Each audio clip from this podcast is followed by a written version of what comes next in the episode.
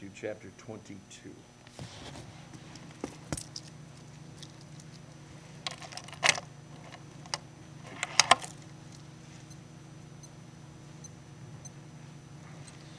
Matthew chapter 22, we're going to read verses 34 down through 38. Let's all stand together if you would. I'm not on, am I? Okay, let's see. Am I on now? Okay, very good. All right, Matthew chapter 22. Beginning in verse 34, this is the uh, the Lord Jesus is speaking, and, and the Pharisees and the Sadducees have gathered together. And it says in verse uh, 34 But when the Pharisees had heard that he put the Sadducees to silence, they were gathered together. Then one of them, which was a lawyer, asked him a question, tempting him and saying, Master, which is the great commandment in the law? Jesus said unto him, Thou shalt love the Lord thy God with all thy heart, with all thy soul, and with all thy mind. This is the first and great commandment. And the second is like unto it Thou shalt love thy neighbor as thyself. On these two commandments hang all the law and the prophets. Let's bow our heads for prayer. Father, this morning, we pray that you would speak to our hearts through your word. I'm so thankful this morning for the word of God. I'm thankful that uh, my message does not depend on the preacher. My message depends upon truth as found in your word. And uh, Lord, uh, we pray that the Spirit of God would have free rule and reign in this place this morning. Help us to see what needs to be our absolute number one, top of the pile priority in every area of our life this morning. This is a simple message, but it's one that we need to be reminded of over and over and over again. I know I need to be reminded of it often. And God, I pray that you would speak to hearts this morning. I pray that you get me out of the way and allow your truth and your word and the Lord Jesus Christ to be lifted up in all things. We pray that you speak to hearts this morning. We'll be careful to thank you and praise you and give you credit for it. For it's in Jesus' name that we pray. All God's people said, Amen. You may be seated. If, uh, you know, what, what, is, what is the greatest way that we can be obedient to God? You know, usually when we think of obedience, at least when I think of obedience, I think of what, what I do, what my actions are. What, what's the greatest thing that we can do to be obedient to God. If, if you had to just pick one commandment in the Bible, and that's basically what, what the Pharisees and the Sadducees were tempting Jesus with. If you could just pick one, one commandment, what would be the greatest commandment? What would be the one that you would pick? And, uh, uh, you know, in our, in our circles, in Bible believing Baptist church circles, uh, we have a tendency to, and, I, and I'm not saying this in a critical or a negative way at all, I think it's very necessary to emphasize what we call the Great Commission. Now, you won't find that term anywhere in the scriptures. And the Great Commission is just simply this go ye into all the world and preach the gospel to every creature. That's the Great Commission. And that's, that's a, a great responsibility that we as people of God have and one of the reasons why we had VBS this week was to, to find another avenue, another venue, if you would, uh, of being able to do just that. And uh, we've gotten the gospel into more homes this week just because uh, of, of our vacation Bible school. And that's a, that, that's a great thing. But here's what I find oftentimes. Sometimes we, we put more emphasis on the, the Great Commission than we do the Great Commandment. And the Great Commandment that the Lord Jesus Christ gave was, was just simply this to love the Lord our God with all our heart, with all our soul, with all our mind, with all our strength, uh, to put God at the top of our priority list, to love Him more than any person, to love Him more than anything, to love Him more than, than uh, any, any goal or aspiration that you might have in your life. And uh, this is a, honestly, this is a commandment every one of us has violated. And we violated it more times than what we would like to even remember. Um, and and uh, it, it's important for us to, to, to understand that, that uh, all sin, then, if this is the greatest commandment, I was just talking with, with someone this last week about pride. Justin, I think it was you. You and I were talking about pride and how that uh, sin is rooted in pride, and it is. But I'll take it even one more step further. It's also rooted in lack, and it's lack of love, and lack of love for the Lord. And you know, this, this last week we were very busy. And uh, we had a, and as I said, we had a good week, We had a great week. I believe some kids got saved. Uh, a lot of kids got the gospel that never heard the gospel before. A lot, uh, you know, uh, honestly, at the end of vacation Bible school, I sit there and scratch my head and I say, okay, now, now where was the most work done? Was it with the kids or was it with the workers? and honestly, honestly, I think at least as much, maybe more, uh, was done in the hearts and lives of, of those who participated. And uh, uh, it, it's, just, it's just a good week. But here's, here's where, we, where we have to be careful. And I, I spoke on this last week. It's easy to get busy and to forget what our top priority is. And yes, we should be busy. There's no, there's no doubt about that. And I'm, again, I'm not saying that, that was, that's wrong in any stretch of the imagination. But what happens is we get our focus sometimes while we're busy off of what our priority ought to be. And our priority ought to be to love the Lord our God with all our heart, with all our soul, and with all our mind. In other words, put God as absolute number, number one and have more affection toward Him than, any, than anyone else in our life. Uh, in, by the way, including ourselves. Amen. Uh, we, need to, we need to have affection toward God. And then then they say, well, you know, he said the second is like unto it love thy neighbor uh, as thyself. They're similar. And one of the reasons why he says like unto it is because of their, their similarities. We're to love God and then we're to love others. But the truth of the matter is, you can't do the second one in, properly and rightly unless you first do the first one. If the first one is not done and then the first one is not right, then the second one will not be completed in, in a proper manner. And if we do number one, number two is a piece of cake. Uh, if we, if we uh, love the Lord our God with all our heart, all our soul, and all our mind, then our hearts are prepared and we have a foundation that's in, in our hearts so that we can love other people properly. Um, I, I love that song that we sang this morning, I Shall Know Him, I Shall Know Him. And, and uh, Fanny, Fanny Crosby wrote, uh, wrote a, a, lot of songs about seeing the Savior. Well, she did that because she was blind.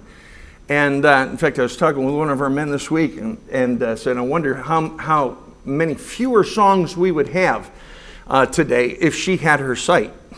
But because of her blindness, uh, it really touched her heart. And she was so longing and so looking to see her Savior. And in any of the songs that she wrote, she t- oftentimes she talked about heaven. And, and uh, she talks about, you know, the city and the lights and the, and, and the streets and all that, that stuff. Uh, but she says the, the greatest thing is seeing the Savior. And, and, and when a person loves the Lord, their God with all their heart, with all their soul, with all their mind, that's the kind of mindset that we have. That we, that we are more, you know, uh, there's been a lot of talk within the last, probably the last year. It's, it's just kind of stirred up again about the, the Lord coming back, the blessed hope, you know, and uh, God coming back for his own. The dead in Christ shall rise first, and we which are alive and remain shall be caught up together with him in the clouds, and so shall we ever be with the Lord uh, look forward to that. But, you know, I wonder sometimes why do we look forward to it? Well, I'll tell you why I look forward to it, brother, because I just want to get out of this stinking rotten world. Well, I understand, and I, I don't really even have a real problem with that because it is a stinking rotten world. At times. And uh, uh, th- things are not getting better, things are getting worse. And as you get older, you know, I remember watching years ago, they had a commercial on TV. And, they, and the, the whole thrust of the commercial was you're not getting older, you're getting better. You're not getting more truthful, you're becoming a bald faced liar, is what you're doing. Because that's not true, not physically anyway. Uh, and so they get, there comes the tendency to say, "Well, you know, let's get us out of here so that we can escape. And, and that's, that's okay, just don't let that get ahead of seeing the blessed hope. That's where your hope is. Your hope isn't just in a new body. Your hope is being able to see the Savior you served all these years. And you'll have that hope, and that, that will be on the forefront of looking forward to that blessed hope uh, if, if you love the Lord your God with all your heart, all your soul, and all your mind. Take your, take your Bibles and turn with me to 1 John chapter 4. 1 John chapter 4.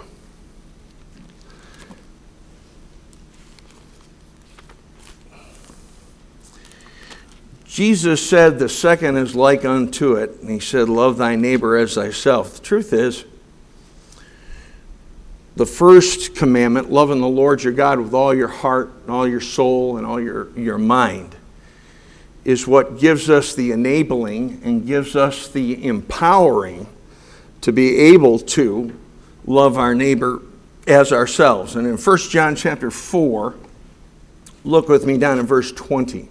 1 John chapter 4 and verse 20. It says, If a man say, I love God, and hateth his brother, he's a liar. For he that hath, uh, for, for he that loveth not his brother whom he hath seen, how can he love God whom he hath not seen? Um, personal relationships always point to a deeper problem.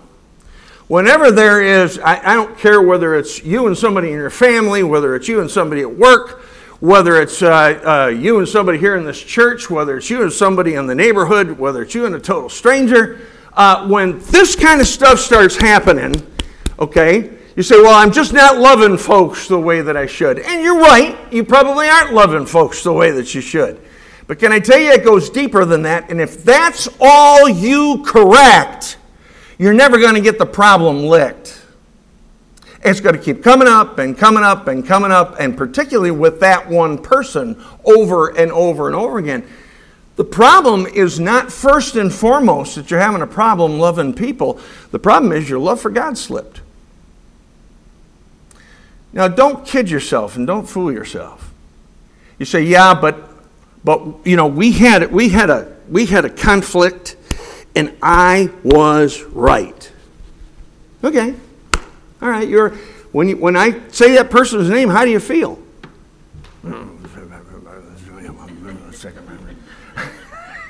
all right, something's wrong. Something's wrong.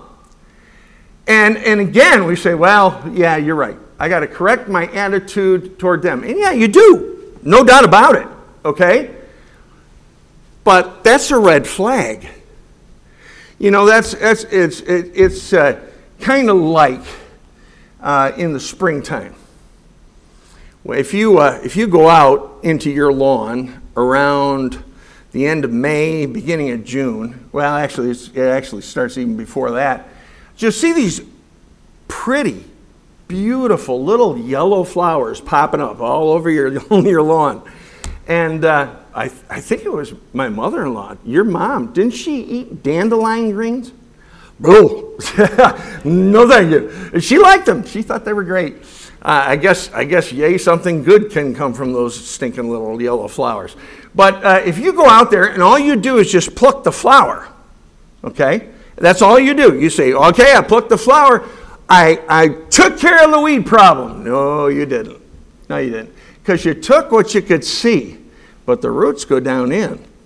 And that thing will just keep springing up and springing up and springing up.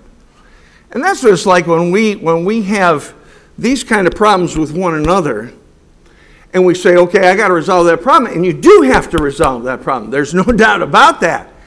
But understand that there's a little red flag there, and the reason why you got angry, the reason why you got ticked off, the reason why you got wrathful. Bible says the wrath of man worketh not the righteousness of God. Never does, never will. And so, what does that tell us? Well, it, it tells us there's a deeper problem. And the deeper problem is, though I hate to admit it and I don't want to admit it, sometimes we fight about admitting it, our love for God has slipped. And it has come down maybe several notches. And it, it may not be noticeable in our prayer life. It may not be noticeable in our Bible reading. It may not be noticeable in, in, uh, in our church going, but it's noticeable by the red flag of having problems with others.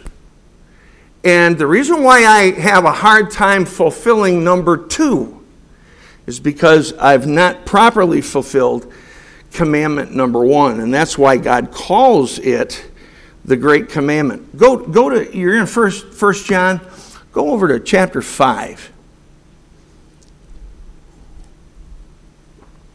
In chapter 5, look at verses 1 through 3. It says, Whosoever believeth that Jesus is the Christ is born of God. And everyone that loveth him that begat loveth him also that is begotten of him.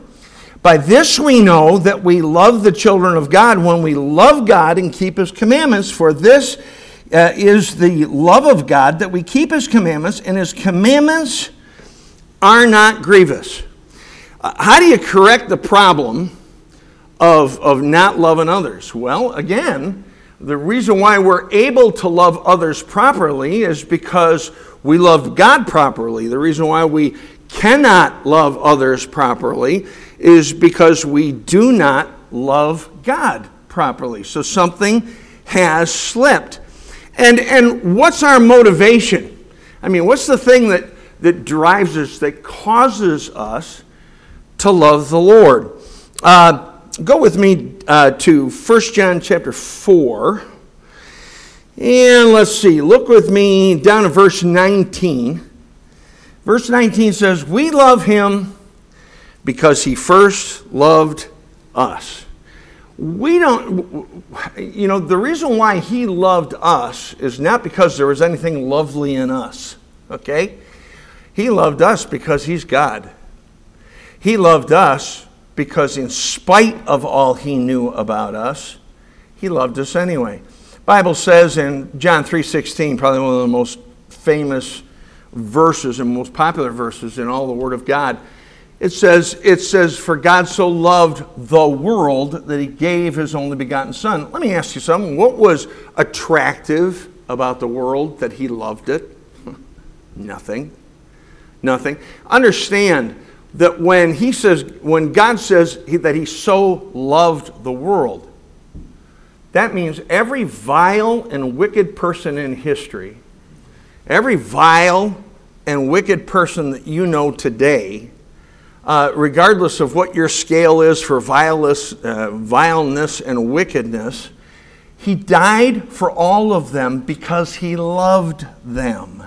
And he showed that love for them by, by sending the Lord Jesus Christ. And by the way, we're included in that group of vile and wicked people.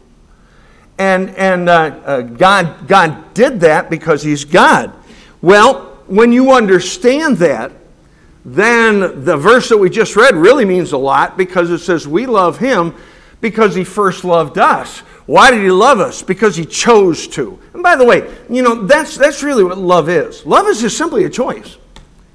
You know, if you, if you don't love the Lord today uh, as much as you did in any other point in your life, it's because you chose not to. It isn't, you say, no, it's because uh, a certain circumstance happened in my life. No, that has nothing to do with it. It was because of, uh, of the fact that I'm having some physical problem. No, it has nothing to do with it. We don't understand. I lost my job. That has nothing to do with it. It's a choice that you made. We choose to love God. we choose not to love God. And He chose to love us. I'll be honest with you, I spent most of my saved life scratching my head saying, why in the world did He choose to love us? Particularly, why in the world did He choose to love me? Understand that God knows things about you that nobody else knows. If you have secrets, you might have secrets from your husband, you might have secrets from your wife, you might have secrets from your kids, you might have secrets from your parents, you might have secrets from your brothers and sisters, but God knows every single one of them. And He knows the depth of those secrets. Now, He doesn't just know the secret, He knows how deep that thing goes. And yet, in spite of all that, He still loves you and particularly if you're a child of God and you've trusted Jesus Christ as Savior. You know, uh, one, of, one of the things that I learned real, real quick after you get saved, that doesn't mean you never sin anymore. And, and not only in action, but also in thought and in heart. And God can see in the innermost depths of our hearts. He knows all about us. And in spite of all of that, He still loves us. And the Bible says we love Him because He first loved us. Now, there's nothing attractive about me. There's nothing attractive about you, in spite of what you think. I mean, there just really isn't. Not to God, but there's everything attractive about God. And He chose to love me. Why in the world would I, would I not want to love Him back? We love Him because he, he first loved us. And one of the things you have to be convinced of in order to love God properly. And, and this, is, this is true, I, I believe, of a person even before they get saved. They've got to understand this. After they get saved, they definitely have to understand it in order to love Him properly and, and serve Him and live for Him. You've got to understand that God does love you. And you've got to be convinced that God loves you. Now, I realize things happen in life that make you scratch your head. Things happen on a day to day basis where you say, Why in the world did this happen? Why in the world did that happen? You know, the, uh, the, oldest, the oldest Bible book in your Bible uh, deals with the uh, age old question that has been around ever since man walked the face of the earth. And that's the question why do the righteous suffer? Why is it that sometimes people who do right have the rug pulled out from underneath them, and those that do wrong end up having a more pleasurable life? Why is that? Well, that, that book addressed that, addressed that thing. And I realize that that can cause questions and that can cause you to scratch your head. But don't ever doubt. And through that whole through that whole situation of Job from beginning to end, when he lost everything, he was sitting on the ash heap, he was scraping the, his boils with a potsherd, and uh, God loved him. God loved him. He was loving him through that whole thing. He never left him. He never forsook him. Uh, he, again, Job felt like he did, but be careful. Your, your emotions and your feelings can really get you, get you off center. But, uh, but the, the truth is, we need to be convinced and, and understand that God loves us. And God loves us because of who He is. Now, take your Bibles and turn with me to, to Matthew chapter 24. So, what's one of the reasons why and this is really the absolute number one chief reason why our life, uh, our love for God begins to diminish, why our, our love for God begins to be quenched. Now, the, the, the passage that this verse is contained in is, uh, is a tribulation passage the Bible says that there's coming a day when the dead in Christ shall rise first, and he, we which are alive and remain shall be caught up together with him in the clouds, and so shall we ever be with the Lord. Then, from after that point, there'll be a seven year time of tribulation. And before the, the Lord comes back to set up his rule and reign on this earth. Matthew 24 is not talking about today. Matthew 24 is talking about the tribulation period. However, there is a principle that you can find in that passage that applies any time, any age, any person, any place. And that's in Matthew 24, and look down in verse 12. Matthew 24, 12. And he simply says, well, let's go up to verse. Uh, go up to verse 11. And many false prophets shall rise and shall deceive many. And then verse 12 he says, And because iniquity shall abound, the love of many shall wax cold. Now that's true no matter what time period you're talking about. Bible says that the love of many shall wax cold because iniquity abounds. Now, generally speaking, he's talking about the whole earth. And he's saying iniquity at that time is going to abound on the whole earth, and because it's abounding on the whole earth, the love of many will wax cold. But can I tell you something? When iniquity starts to rise up in your life, your love level for God starts to drop. Because you see, what, what we do is we make a choice.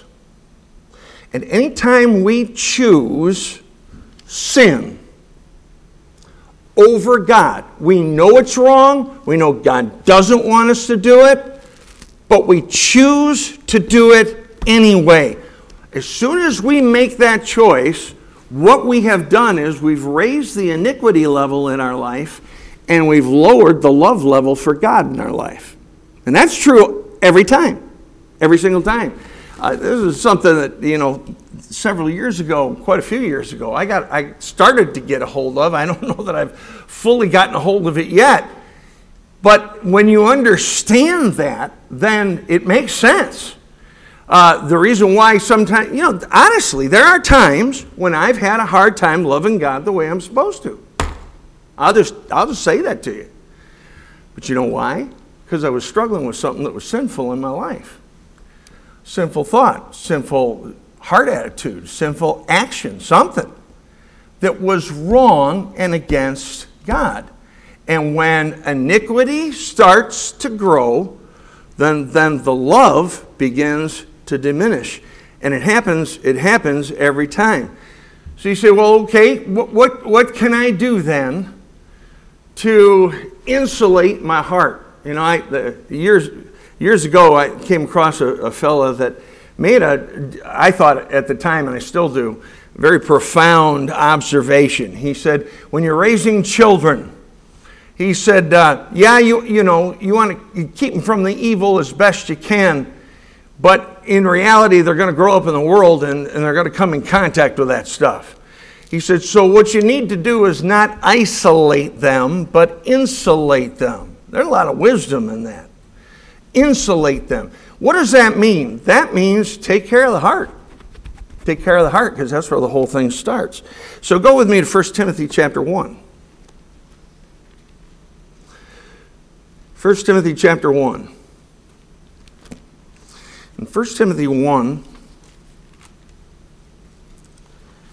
Look down in verse 5. It says, Now the end of the commandment is charity. Well, if you think about it, uh, you know, he started out, he said, Love the Lord thy God with all thy heart, all thy soul, all thy mind, uh, and all thy strength. And then the second is like unto it, love thy neighbor as thyself. So he's saying that, that, that uh, uh, it starts with loving God and then it, it ends with loving others. And the end of the commandment is charity. How do you have that kind of heart that can show that kind of love? It says it comes out of a pure heart and of a good conscience and a faith unfeigned. According to that, there's, there's three elements that uh, need to be taken care of in our hearts and need to be present in our hearts. We need to have uh, we need to have a pure heart. In other words, your motives need to be right. It's not just what you do, but why do you do what you do? I am convinced with all my heart that the, the judgment seat of Christ, when, when uh, we as saved people go before God, we're judged for our works. We're not judged as to whether or not we'll go to heaven. That's already was taken care of the, on, the, on the cross in the day that we trusted Jesus Christ as Savior. But the judgment seat of Christ uh, determines and judges our works. And there's a key phrase in there that says, of what sort they are. You know what the sort means? It doesn't mean what kind you did. It means what was the motivation for it? Why did you do what you did? What was the underpinning? What was the bottom of the line when it comes to your work for God? And so our motive needs to be, be right. Number two, he says, and of a good conscience. In order to have a heart that, that loves the Lord and then eventually loves others, You've got to not only have the right motives, but and, and, and have a heart that's pure. In other words, your, your sin is confessed. You've, you've got that, those things taken care of. And that kind of kind of slides right into the second one a good conscience. Because a good conscience, Paul talked about that a lot. He says, I have a good conscience before God and before man. And it's always got to be in that order. It's just like love, love God love people. Well, have a good conscience toward God, have a good conscience toward people, but it's always in that order.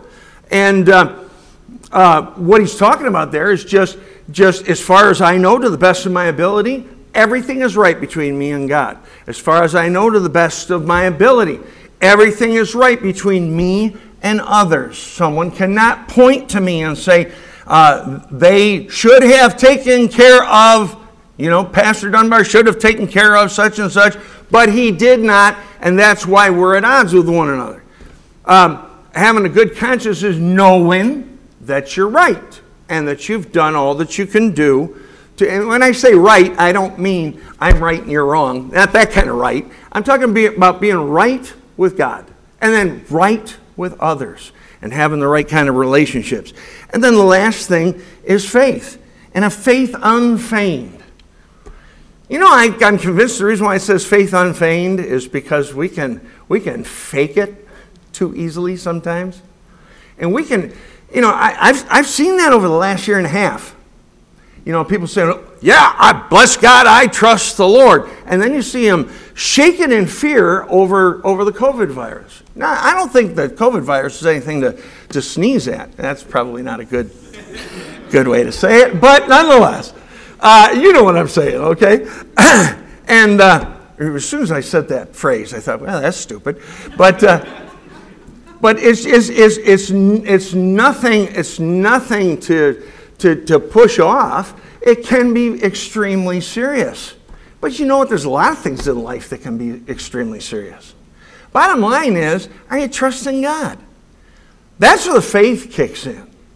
Faith kicks in when you say, hey, look, um, you know, I, I, got such a blessing in studying so far in, um, in the adult class in Sunday school, uh, just an hour before this. Um, we're, we're, we're studying the life of Elisha. And um, there's a woman that God gave a child to in, later in life, she and her husband. And the child gets a, gets a headache, he gets some severe pains in his head, and he ends up dying. And uh, she goes to see the prophet, and in the process, the prophet uh, Elisha sends his servant to greet her, and the servant says, uh, how, how, are things going, essentially?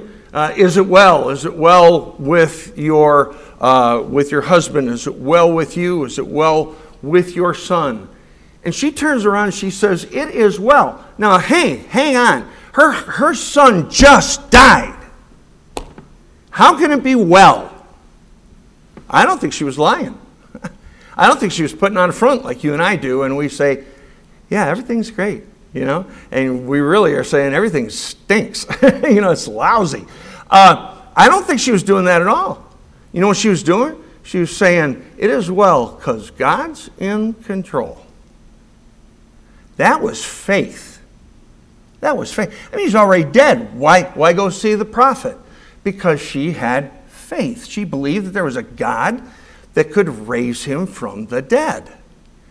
And it's faith unfeigned. If you have those, those three things in your life, If you have if you have a pure heart, you have a good conscience, you have faith unfeigned, then you've got the foundation for a heart that can love God and love God supremely. Um, how do we express that love that we have? You know, the uh, Bible says we ought to love God with all our heart, our, with all our heart, all our mind, and all our soul. How do we do that? Take your Bibles and go to John 14. How do we, how do we express that supreme, overall, over the top love for God that we're supposed to have? Go to, go to John 14, go to 21 through 24. Verse 21, Jesus is speaking. He says, He that hath my commandments and keepeth them, he it is that loveth me. And he that loveth me shall be loved of my Father, and I will love him and will manifest myself to him. Judas saith unto him, not Iscariot, Lord, how is it that thou wilt manifest thyself unto us, and not unto the world? Jesus answered and said unto him, If a man love me, he will keep my words. And my Father will love him, and we will come unto him and make our abode with him. He that loveth me not keepeth not my sayings. And the word which ye hear is not mine, but the Father's which sent me. Now, what, what he's just simply saying is that if you really if you really love the Lord with all, all your heart, then you'll keep his commandments. You'll be obedient. You'll do what pleases him. And, and when we do that, when we express our love through obedience, there's benefits, two huge benefits. Number one, God shows his love to me. God shows his love to you. When I'm obedient, when you're obedient, God shows us his love and he makes it apparent. I remember talking to a guy years ago who, who had been saved for quite a while. And I could tell he was discouraged. And, you know, when a person is discouraged, everything that they say is not necessarily true. And I'm not saying that they're lying on purpose. I'm just saying they're down in the dumps, so, so everything looks bad. And uh, he looked at me over a table when we were sitting down having a cup of, cup of coffee, and he says, You know, he said, I hear people in our church talk about this is years ago. They're not, the person's not here anymore. But uh, said, uh, You know, I, I uh, uh, hear people in our church talking often about uh, God, God loves me because of this, God loves me because of that. He says, You know what? I've never seen in my life God show his love to me. Now, I think he has. He, I, I don't believe that he's recognized. I believe he was a saved man. But you know what he was admitting to me? There was some disobedience in his life. Now, you know, I didn't point my finger at him and tell him that necessarily, but I tried to show him that, you know, if you love me, keep my commandments, and I will, I will love him and will manifest myself to him. Uh, God will love you back and you'll see expressions of his love when you keep his commandments. And then, secondly, uh, it, he'll manifest himself to you. That, mean, that means you'll see him. You'll see him plainly. You know, you've heard me often talk about you got to see God. Well, the way you see God is you love him and you obey him. And show, show him, you manifest your love to him uh, by your obedience. Um, how do you know when somebody loves you? For instance, you know, uh, how do you folks know? My wife and I, next year, we will be celebrating 50 years of marriage. And uh, I'm just, I'm thankful for the wife that God has given me. I really am. And, and uh, uh I think it's pretty obvious around here that uh, the preacher loves his wife, and the preacher's wife, believe it or not, and you don't know why, but he, she loves him back. you know? And how do you know that? Well, uh, you know that by what she says, the things that she says about me. You know, by sometimes anyway. Uh, you, you, know, by, by uh, how she treats me. She treats me well. She treats me a whole lot better than I deserve. And then you know it by specific acts of love. Um, You know, I, have I've been counseled otherwise by other preachers. You know, one of the things you never want to do is you never want to show outward affection towards your wife in the church building. Oh, poo. Now, I, that, that's, that's the original Greek, poo, okay? but, uh, uh, uh, no, I don't think you ought to sit in the, you know, and I've seen some of this even here, uh, not you folks, but uh, I, have I've, seen, I've seen folks making out in the pew. I don't think you ought to be doing that in church, okay? But expressions of love. Well, how, do you, how does God know that you love Him? Well, what you say about Him, how you treat Him, and specific acts of love that you show toward God.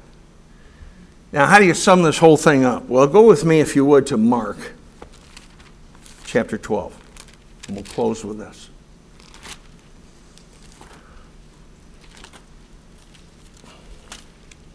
Bottom line is the greatest thing that you could do is love God. Now, when you love God, then it's going to come out in your soul winning. It's going to come out in your church attendance.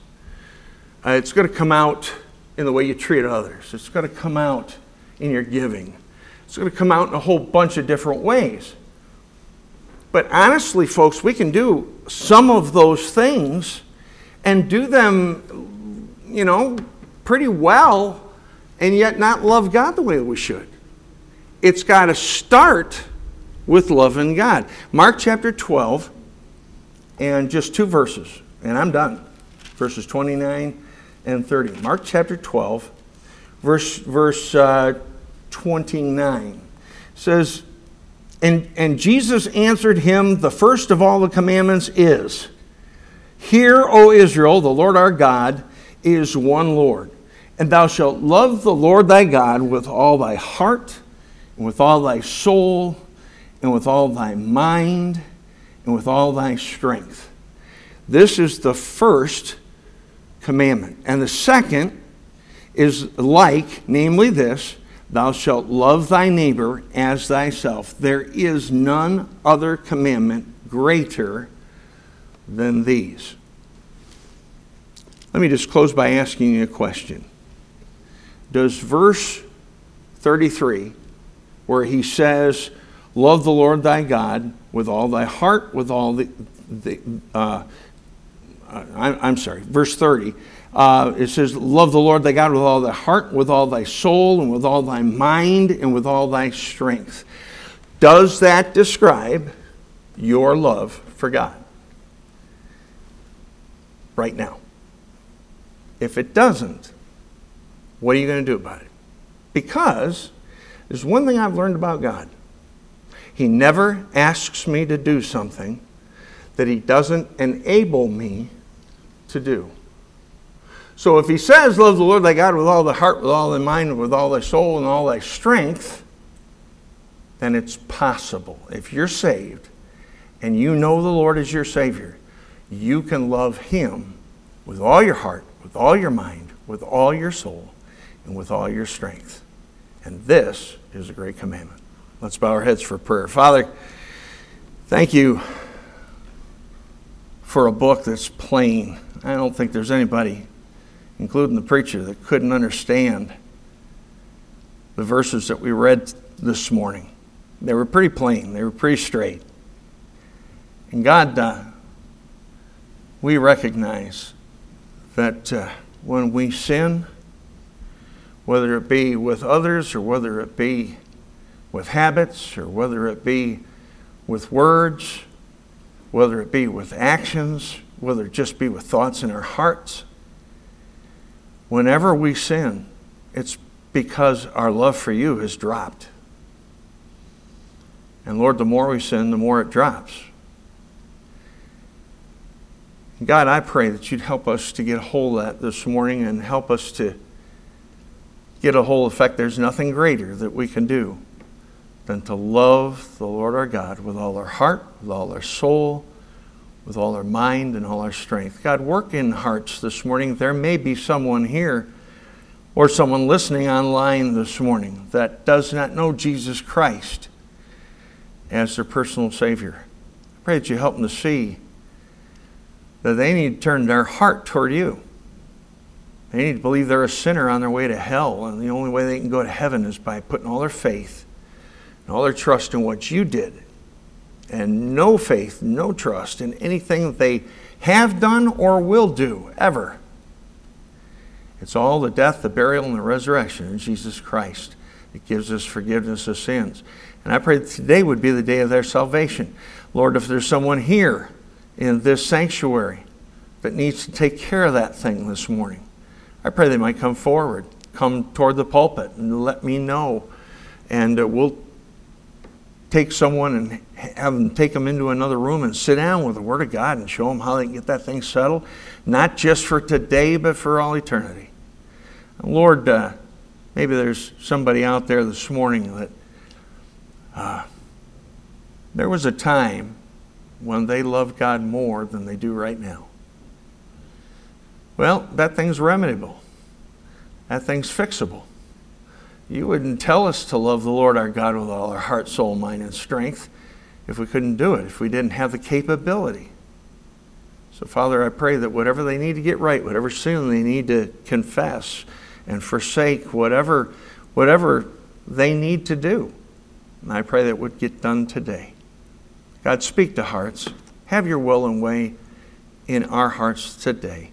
Help us to say yes to you for us. In Jesus' name that we pray. Amen. Let's all stand.